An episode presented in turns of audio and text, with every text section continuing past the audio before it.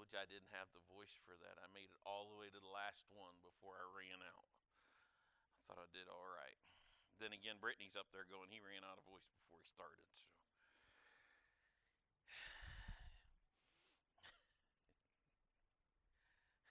Good thing I know. Well, do you know what Jesus spoke on more than any other subject? I love making that statement. So many people look and go, hmm, it might surprise you. You uh, can take a guess. If, uh, if you were to guess faith, prayer, heaven, hell, or salvation, you'd be wrong. He sure did. Talk about money more than anything else. I, I, really, the subject Jesus talked about more than any, and, and you look and you say, he talked about money or possessions. And when you look uh, at uh, all Jesus said, as, as it's recorded in the Bible, 15% of all that he said is devoted to money possessions. And understanding the emphasis he placed on our money and our possessions, it shouldn't surprise us that he, he dealt with the subject in the Sermon on the Mount we uh, we come to it, and so uh, I know how excited Baptists get when preachers preach about money. I uh, uh many are like one Baptist I read about that uh, uh, was attacked by the devil. The devil fired a fiery dart at his head. He was not harmed, for he said that he had on the helmet of salvation. He fired at his heart, but he had on the breastplate of righteousness and. So he fired another fiery dart, but it glanced off the shield of faith. And then the devil slipped around back, shot him in the pocketbook, and he bled to death. Some of you have to think about that a little bit, but uh, I'd remind you that if Jesus felt it was so important to say so much about our money, there has to be something uh, uh, uh important about how we feel about our money. Richard Halverson said Jesus Christ said more about money than any other uh, single thing because when it comes to a man's real nature, money is first importance. Money is, is an exact index of a man's true character. And, uh, and I, I agree. And uh, you want to find out how deep the, the roots of a person's Christian life is, uh, examine their attitude about their ex, uh, uh, possessions and their money. And uh, you know what I mean when I refer to it, it's a tattletale. Um, it's a tell, if you will. Um, I'm showing my card background now, aren't I? And and you go that tattletale that that that's there. It's the tell in, in there. Money's an index of, of a man's true character. And, and so uh, it says much about the kind of Christian that we are. We look at what Jesus said about money, we see that he talks about money in view of, of the life to come. He, uh, he talks about laying up treasures in heaven, and as we, we see, mainly only live for this life, uh, yet this life is a brief moment compared to eternity. Life's but a vapor. It appears for a little while and it vanisheth away, the scripture says. And so studies have found that Americans typically live around 78 years. 78 years. And uh, compared to a thousand or even a million years, eternity is endless. And in light of eternity, 78 years is just a mere fraction. Just a, just a fraction. So the truth is, this, this life is the opportunity given us to prepare for the life to come. The life is, is uh, the, the preface, it's not the book. It, uh, it's the preliminaries, not the main event. It's the, the tune up, not the concert. It's uh, the things getting ready. And so let's look at Jesus said about laying up treasures for the life to come. So uh, first we see Jesus' words, and so we're uh, in chapter number six, and we're going to look there in verse number 19. Chapter number six and verse number 19, and he says, "Lay up not, or lay not up for yourselves treasures upon earth, where moth and rust doth corrupt, and where thieves break through and steal. But lay up for yourselves treasures in heaven, where neither moth nor rust doth corrupt, and where thieves do not break through nor steal. For where your treasure is, there will your heart be also. I find those three verses amazing verses. See, when he tells us in verse 19 to lay not up for ourselves treasures on earth, where moss and rust does corrupt, where th- thieves break through. The word treasure speaks of a deposit. It's used uh, by the Lord to speak of money. He's not condemning making deposits or saving money, but he uh, uh, but he's speaking directly to those who think only of money in this life. The words lay up in verse number 20 are the same word translated treasure in both 19 verses 19 and 20. And Jesus is saying treasure, not treasures upon the earth. As Jesus talks about those who treasure the treasures of this world, he, he describes them as those who ignore the life to come. They ignore the life to come. So as we look a little closer, we see they, uh, they only live for the material. You say there's the, the an edition of the common, comic strip Cathy depicted a young man and woman discussing various uh, items they purchased, such as safari clothes that will never be near a jungle, aerobic footwear that will never set foot in an aerobic class, deep sea dive watch that will never get damp, keys to a four wheel drive vehicle that will never experience a hill, architectural magazines we don't read filled with pictures of furniture we don't like, financial strategy, software, key to a checkbook that's lost somewhere under a computer. No one knows how to work, and an art poster from an exhibit we never went to of an artist we never heard of. Finally, as both characters stand with a, a blank stare, one says to the other, Abstract materialism has arrived. To which the other replies, We've moved past the things we want and need and are buying those things that have nothing to do with our lives. I think that common trick says a lot. Those things that just have nothing to do with our lives. That cartoon's is descriptive of, of many people. Their life is, is centered around the things that have nothing to do with what life is really all about. Even uh, more tragic for many, their, their whole life is, is centered around the things that have nothing to do with the life to come. The life to come.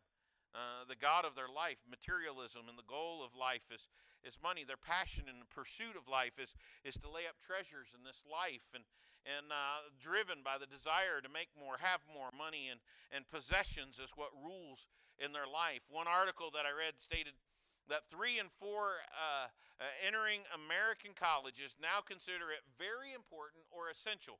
So these are the kids that are going off to college. They think that it's important or essential to uh, uh, uh, to become very well off financially. Princeton sociologist William uh, Wuthnow stated 84% of Americans wish they had more money. 78% said it was very or fairly important to have a beautiful home, a new car, and other nice things. Now, let me say that there's nothing wrong with having a beautiful home, a new car, and nice things. Nowhere in the Bible does it condemn wealth. Matter of fact, as you walk through the Bible, you find a lot of wealthy people. I really find uh, a lot of folks miss that part of uh, of it, and you go immediately when we talk.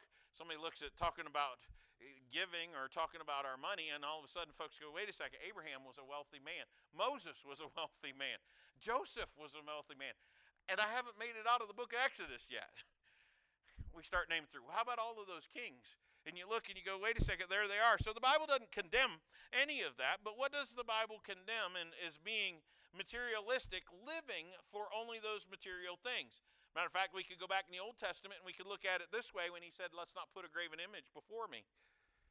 Let's not put that in, in front of us. Or he might say in 1 Timothy chapter 6, when he says, For the love of money is the root of all evil. Now I think it's funny as you go about talking with people and you start talking about money and God, and, and they'll actually, people come out with this wrong phrase, wrong theology all the time that the love of money is, or that money is evil. They literally come that far. Money, last time I checked, to buy my groceries was not an evil thing. And to pay my rent wasn't an evil thing. You know, to pay the mortgage is not an evil thing. To pay my car off isn't an evil thing. None of those things are bad. Uh, you know, you look and you go, there, there they are. But Jesus described those who treasure the treasures of earth as only living for the moment, though. If I'm going to live for the moment, there's no uh, thought for the life that is to come. Their only thought is, is the present, what they, they can have in this life. There's no thought of the eternal. Even though they, they know that one day, that this life will one day come to an end, and, and they'll enter into eternity, uh, little thought is given to, to eternity and the life to come. You say, Pastor, what, what are you what are you getting at? Well, uh, very simple. The life to come. Are we making investment in the life to come?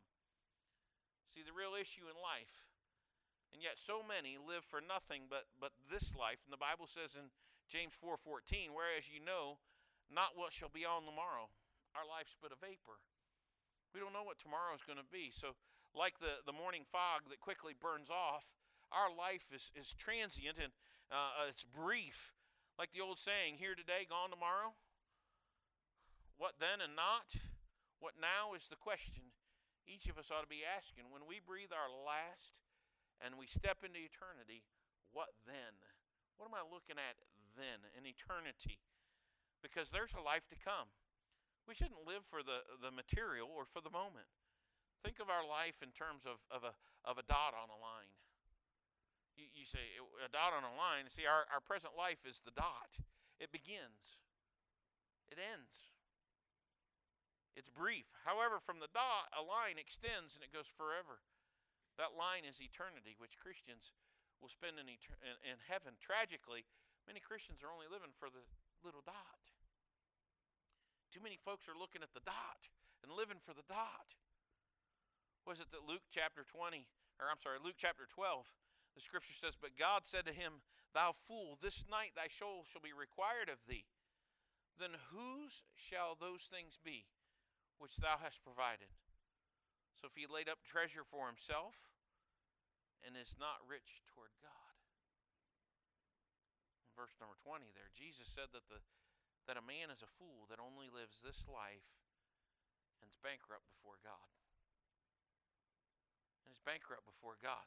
Furthermore, Jesus spoke of, of, of having the, an interest in the life to come. Having an interest in the life to come. Now, Jesus said in verse number 20, Lay up for yourselves treasure in heaven, neither where moth nor rust doth corrupt, but where thieves do not break through or steal. You, you've, uh, you've heard the saying, He's so heavenly minded, he's no earthly good. Well, verse number 19, Jesus spoke of those who are earthly minded, and they're no heavenly good. Jesus spoke of those that are, are thinking about earth. In verse 20, he speaks of those who are thinking about heaven. And in verses 19 and 20, we have two kingdoms, two, two sets of values two, two, two contrasts, two purposes in life. One's living for the material, the other for the spiritual. One's living for, for this life, and the other's living for the life to come. So we have those who treasure this world, and we have those who treasure the treasures of heaven. So as we see those who look to the future, instead of only thinking about this life, their mind is on the life to come. Now, I'm going to be very transparent and just say that's the life that I want. I want to be looking forward. See, I, I, can look at this life and we can I could walk us through and say, man, what a terrible thing. I could talk about our culture and have us all mad and angry right now. it wouldn't take us but about three minutes if it took me that long. Uh, we, we could look at our culture. We could look at even the events of this next week on our on, on the calendar. You start looking at it and everybody, and uh, and we'd growl about it. And you know what? I know this. I know that this week is going to pass. This week's going to pass. Some of those things I, I need to stand up, and some things I don't. But you know what? The reality is this week's going to pass, and I have some things to look forward to. I have some things that we can look forward and just thinking about this life, thinking about when when uh, when this life is over. I, I like uh, uh, Abraham whom, when the Bible says in Hebrews chapter 11, verse number 10, he looked for a city who, whose foundations, whose builder and maker is God. There are those that Titus chapter 2 and verse number 13 describes, looking for the blessed hope and the glorious appearing of the great God and our Savior Jesus Christ. And there are those that, that in 2 Peter chapter 3 and verse 12 describes looking for and hastening unto the coming of the day of God. C.S. Lewis said, if you read history, you'll find that, that the Christians who did the most for this present world were just those who thought most of the next. Those who thought most of the next, who, who were looking forward to the future. So we see those who live for the future. Financial partners will tell you, uh, tell you to think in the long term. They'll tell you to think 30 years from now. They, they will uh, share ways to, to prepare 30 years from now by planning, budgeting, saving, contributing. I want you to think uh, Jesus as uh, think of Jesus as a financial planner for just a moment. He doesn't talk to us about 30 years down the road, but uh, more like 30 million years down the road. He tells us to think about eternity. Matthew Henry said it ought to be the business of every day to prepare our last day. Our last day. See, if we're going to live in eternity one day, and we will, then it behooves us to live for eternity. To live for eternity. All that we are, all that we should do, or, or should be done in light of the life to come. I'd be looking forward one gentleman put it this way he said, He who provides for this life but takes not care for eternity is wise for the moment, but a fool forever. See, foolish is the person who only lives for this life, but wise is the person who lives for the life to come. Looking forward, the Bible tells us in Colossians 3 and verses 1 and 2 if you then be risen with Christ, seek those things which are above where Christ sitteth at the right hand of God. Set your affection on things above, not on the things of earth. Uh, and uh, one gentleman said this uh, uh, he said, Let temporal things serve your use, but the eternal be subject to your desire. And uh, listen closely to the words of A.W. Tozer. He said the church is constantly being tempted to accept this world as their home. Sometimes she had listened to the, the, the blandishments and those who would woo her away, use her for their own ends. But if she is wise, she will consider that she stands in the valley between the mountain peaks of eternity past and eternity to come. The past is gone forever, the present is passing as swift as the shadow on the sundial. Even if the earth should continue a million years, not a one of us could stay to enjoy it. We do well to think long of tomorrow. See, when Jesus spoke of laying up treasures in heaven, he's speaking of living for a future. And we do well to think of, of, of, of the long tomorrow. And then lastly, let me point out that an investment for the life to come. J.D. Rockefeller said, The poorest man I know is the man who has nothing but money. It's possible to have millions in the bank, but still be a pauper, a spiritual pauper. Then again, it's possible to not have a penny to our name and be very rich. And be rich spiritually. Jesus talks about treasures that are passing. In verse 19, Jesus spoke of treasures, moth and rust doth corrupt, where thieves break through and steal. He's speaking of earthly treasures and how they, they, they're passing, but some live for, for fancy, expensive things. And Jesus reminds us that moth destroys those fabrics. Some live for precious metals. Jesus reminds us that rust can corrupt and destroy them. Some place great value on what they own. Jesus reminded us that thieves can steal what we have. Jesus was reminded us that we we have what we have in this life, it can be lost. It can be lost.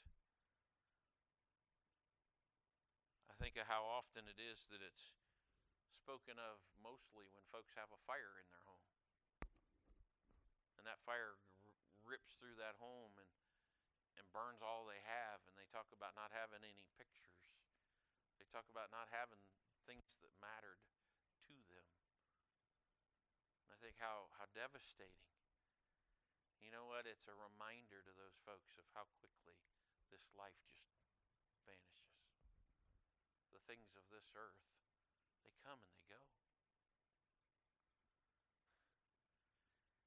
They come and they go. Treasures that are passing. But how about those treasures that are permanent? Treasures that are permanent. Verse number 20, Jesus said, Lay up for, your, for yourselves treasures in heaven. Jesus spoke of treasures that can never be lost or left. He was speaking of that which is is not temporal, but that which is eternal. To put it another way, Jesus is talking about making an investment for the future. He's describing how in this life we're to lay up treasures in heaven. He's telling us to make a heavenly investment. John Wesley said this He said, I value all things only by the price they shall gain in heaven. I love that phrase. I value everything by the price that they'll gain in heaven. David Livingstone said, I place no value on anything I possess except in relation to the kingdom of God. I read about two men who owned farms, They were side by side. And uh, one was an atheist, the other a devout Christian. The atheist was constantly annoyed by the attempts of the Christian to, to talk with him about the Lord Jesus. One winter, he said to him, Let's plant our crops as usual this spring, each the same number of acres. You pray to your God, I'll curse him. Then in October, uh, let's see who has the biggest crop. When October came, the atheist was delighted. He was ecstatic. His crop was larger than the Christians. He taunted the Christian. He says, "You see, you fool, what do you have to say for your God now?" The Christian replied, "My God doesn't settle all his accounts in October. There will come a day in eternity when the Lord's going to settle his accounts. When he does so, are we going to have treasures in heaven? What treasures have we built up in heaven? See, if all we live for is this life and the things of this life, then we won't. On the other hand, if you live for uh, live for, for the life to come, there will be lasting treasures awaiting you.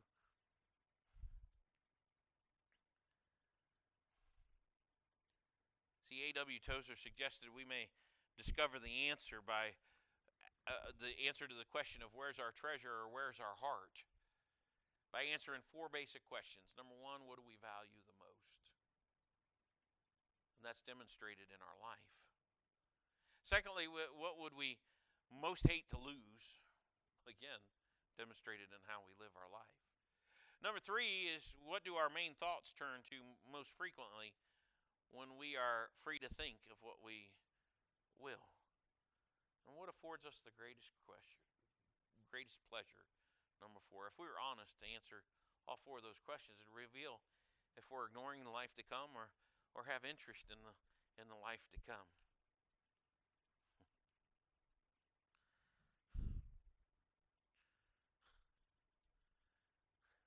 Received two phone calls. Back to back on Friday.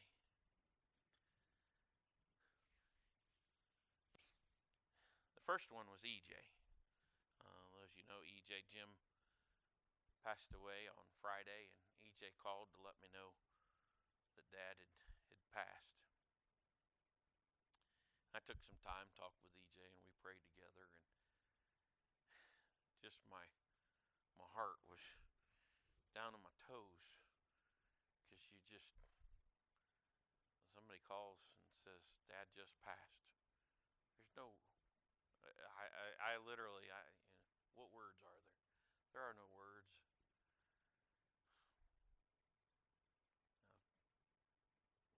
EJ, um, we're here for you.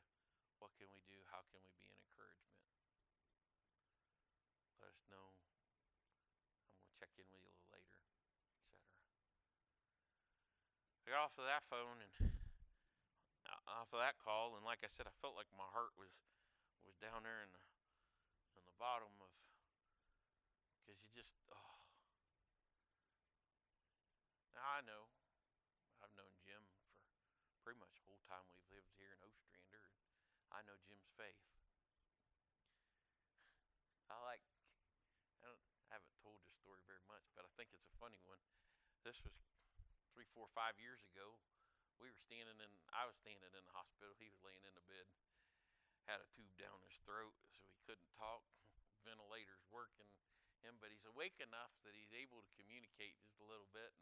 And we're standing there talking, and and uh, I was, uh, I, I, I, I've entertained the idea of of getting my master's degree, and I've got several credits toward toward the possibility, and and uh, and I every so often I get things, and I told him told Jim, I said uh, while we're standing there, I'd been there for a couple hours, and I said I think I'm going to go to the Methodist cemetery.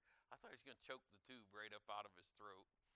If you know, Jim's very conservative man, and uh, the Methodist cemetery or sem- seminary, excuse me, is not and he uh uh-uh um he giving me fits don't you you know not there when he got well enough to be able to talk and they'd taken that thing out the first thing he said to me one day when I walked in the hospital room is, "You will not go to that Methodist," uh, and he called it a cemetery. I did too by accident, but he, uh, "You will not go there." they're too liberal. And preacher, that's not what you need to do. And uh, very specific, and it was kind of funny. June and I have laughed about it. One of those funny things um, we've talked about, and I, I, I say that about Jim because Jim is just, I mean, good man, loves the Lord. But uh, so my heart's down there in my toes, and then I didn't even have a chance. I was when EJ called, I was sitting in my van trying to get out the door to actually get started for uh, for some work, and I'm sitting in my van, and before I even got out of the van, my phone rang again. Thought, oh Lord. I looked at it, and it's a number I I almost just ignored it, and I thought, well, I'll just answer this, get it done, and uh, get this taken care of. And lo and behold, there's this lady on the phone says, "Is this Pat Bruce?" Yeah, it's Pat Bruce. She goes, I don't know if you remember me. I thought, oh no. I love the when somebody starts that way. You're going going to put me to the test. I don't know if you remember me. And she goes, I was in junior high when you were down there in Melbourne. Okay, that narrows it a little bit. She goes, My name's Gloria.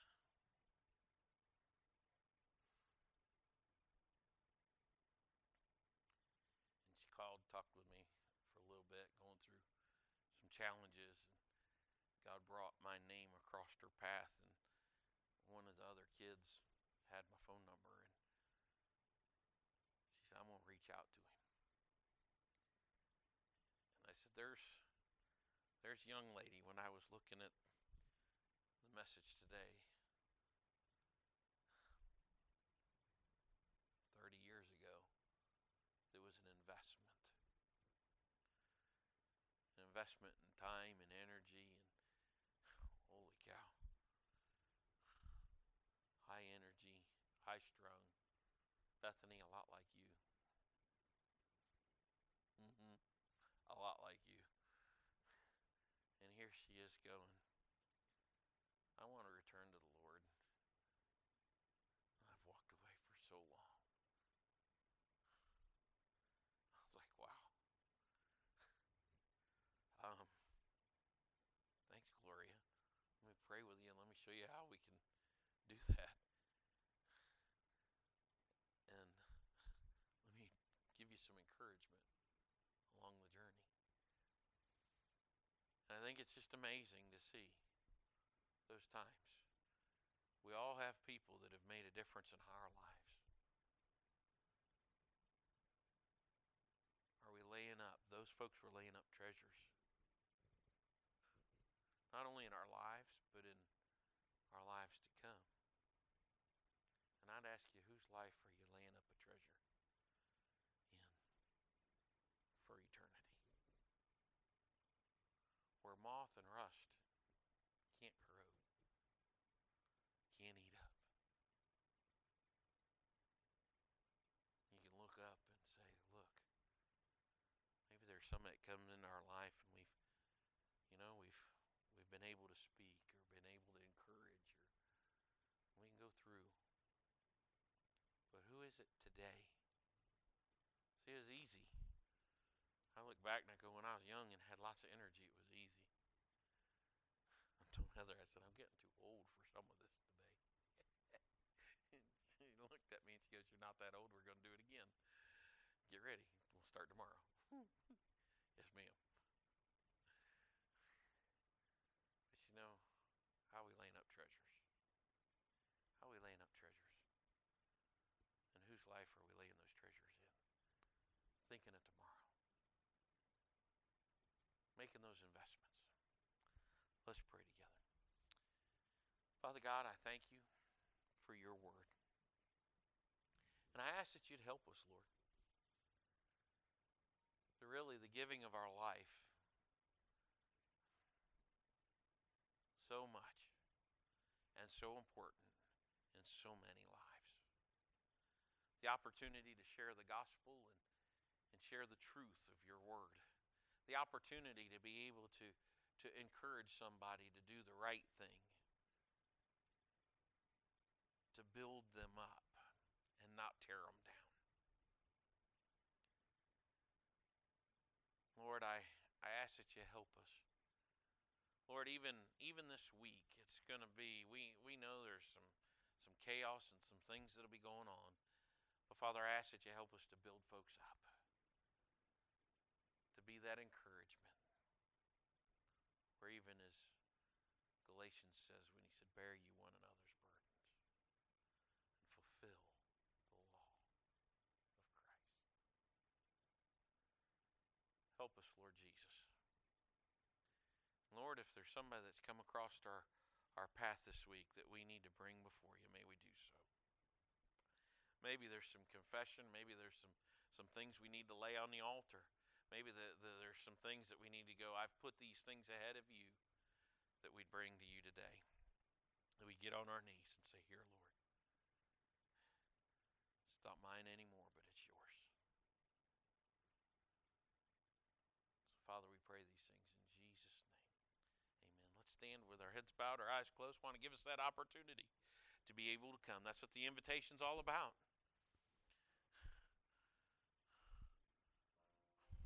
Will you come? As the Lord leads, will you come?